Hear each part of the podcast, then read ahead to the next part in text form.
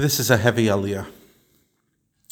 After Aaron finished praying for Hashem that a fire come down from heaven and consume the sacrifices, a fire came forth from heaven from before Hashem and consumed the offerings and fats on the altar. All the people saw this, they sang praises, fell on their faces, prostrating themselves before Hashem. Now, we mentioned that Aaron's two eldest sons, Nadav and Avihu, had become liable to the death penalty at the giving of the Torah for staring at God's revelation in a sign of disrespect. Now, 10 months later, they became liable for the death penalty on two additional accounts. First, they reasoned correctly that just as the revelation of the divine presence that accompanies the daily morning sacrifice is followed by offering incense, incense, sorry, so should the revelation of Hashem's presence that had just been witnessed be followed by an incense offering. Although they were right, they stated the law and acted on it before giving Moshe a chance to do so. Since Nadav and Avihu's spiritual stature was second only to Moshe and Aaron, they should have certainly known not to preempt Moshe in this way. Hayru halacha lifnei rabban, they taught a teaching in front of their teacher rather than um, wait for the teacher to teach it. From a second perspective, Nadav and Avihu sought to enhance the ecstasy of the moment by drinking wine, and in this inebriated state they offered up their incense. Now, performing sacrificial rites while drunk had not yet been forbidden, so they did not technically transgress any prohibition. So, therefore, their incense did bring divine revelation. However, due to their spiritual stature, they should have had the intuition that Hashem doesn't want his priests, his Kohanim, to serve while drunk.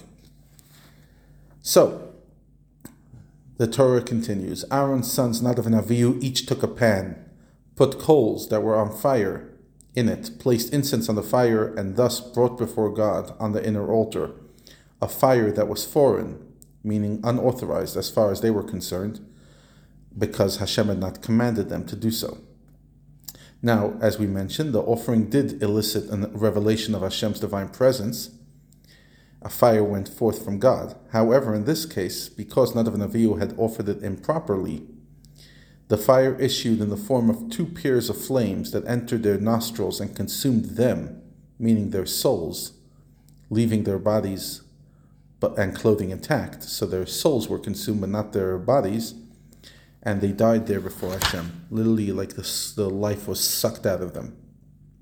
Seeing that they died, Moshe said to Aaron, comforting him, This is evidently what Hashem said, what he, what he meant what he said. I will be sanctified through the example I will make of those who I have chosen to be nearest to me, and that's how I'll be honored. I assumed this meant that when the tabernacle would be inaugurated, either you and I would die in punishment for some misdeed in order to demonstrate how seriously the service of Hashem must be taken.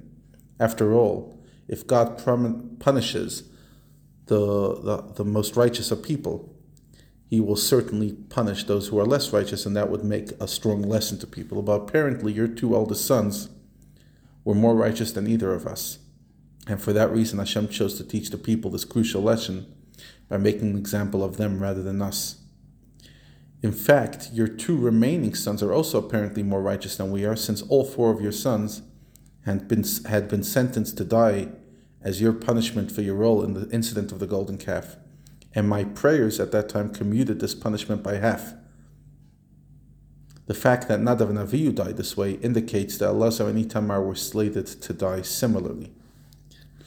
Aaron and his two remaining sons were silent, accepting Hashem's decree and Moshe's consolation.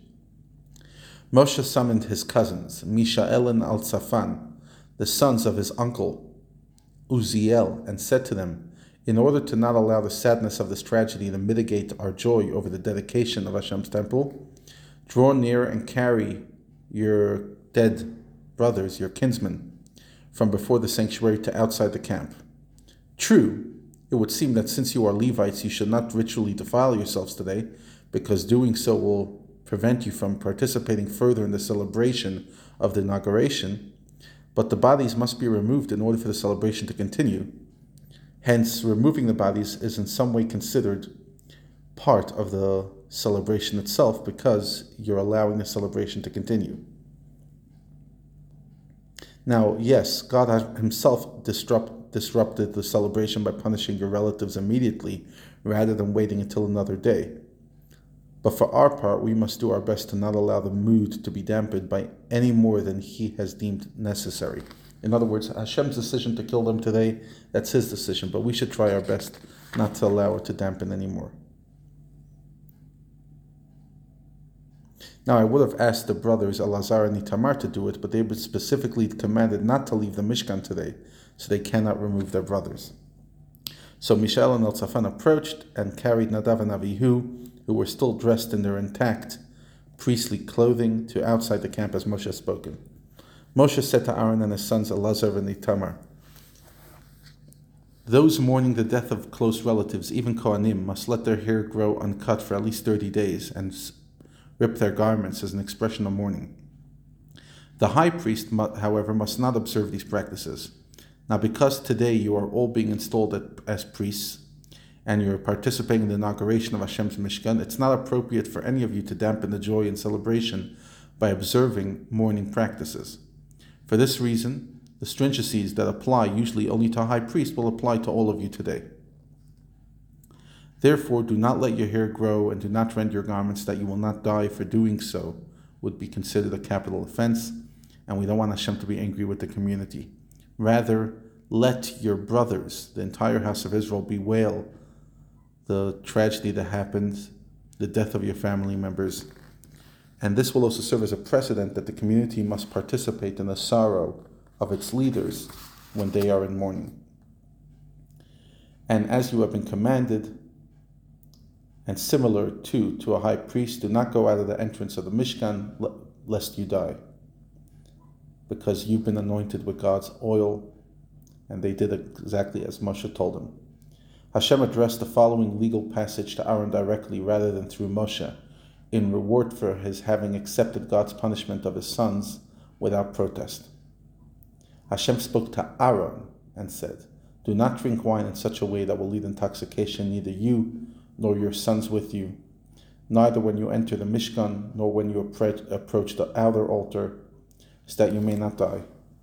This is a law for all generations. Only when you are sober to distinguish between what is holy and what's not holy, what's defiled and what's not defiled, then you're able to go and actually sacrifice. Similarly, only a sober, sober person is fit to instruct the Jewish people regarding all the statutes that Hashem had spoken to them through Moshe. A drunk person should not teach. Nevertheless, nevertheless, a sage who does render a legal decision while drunk is not subject to the death penalty. However, Kohanim are.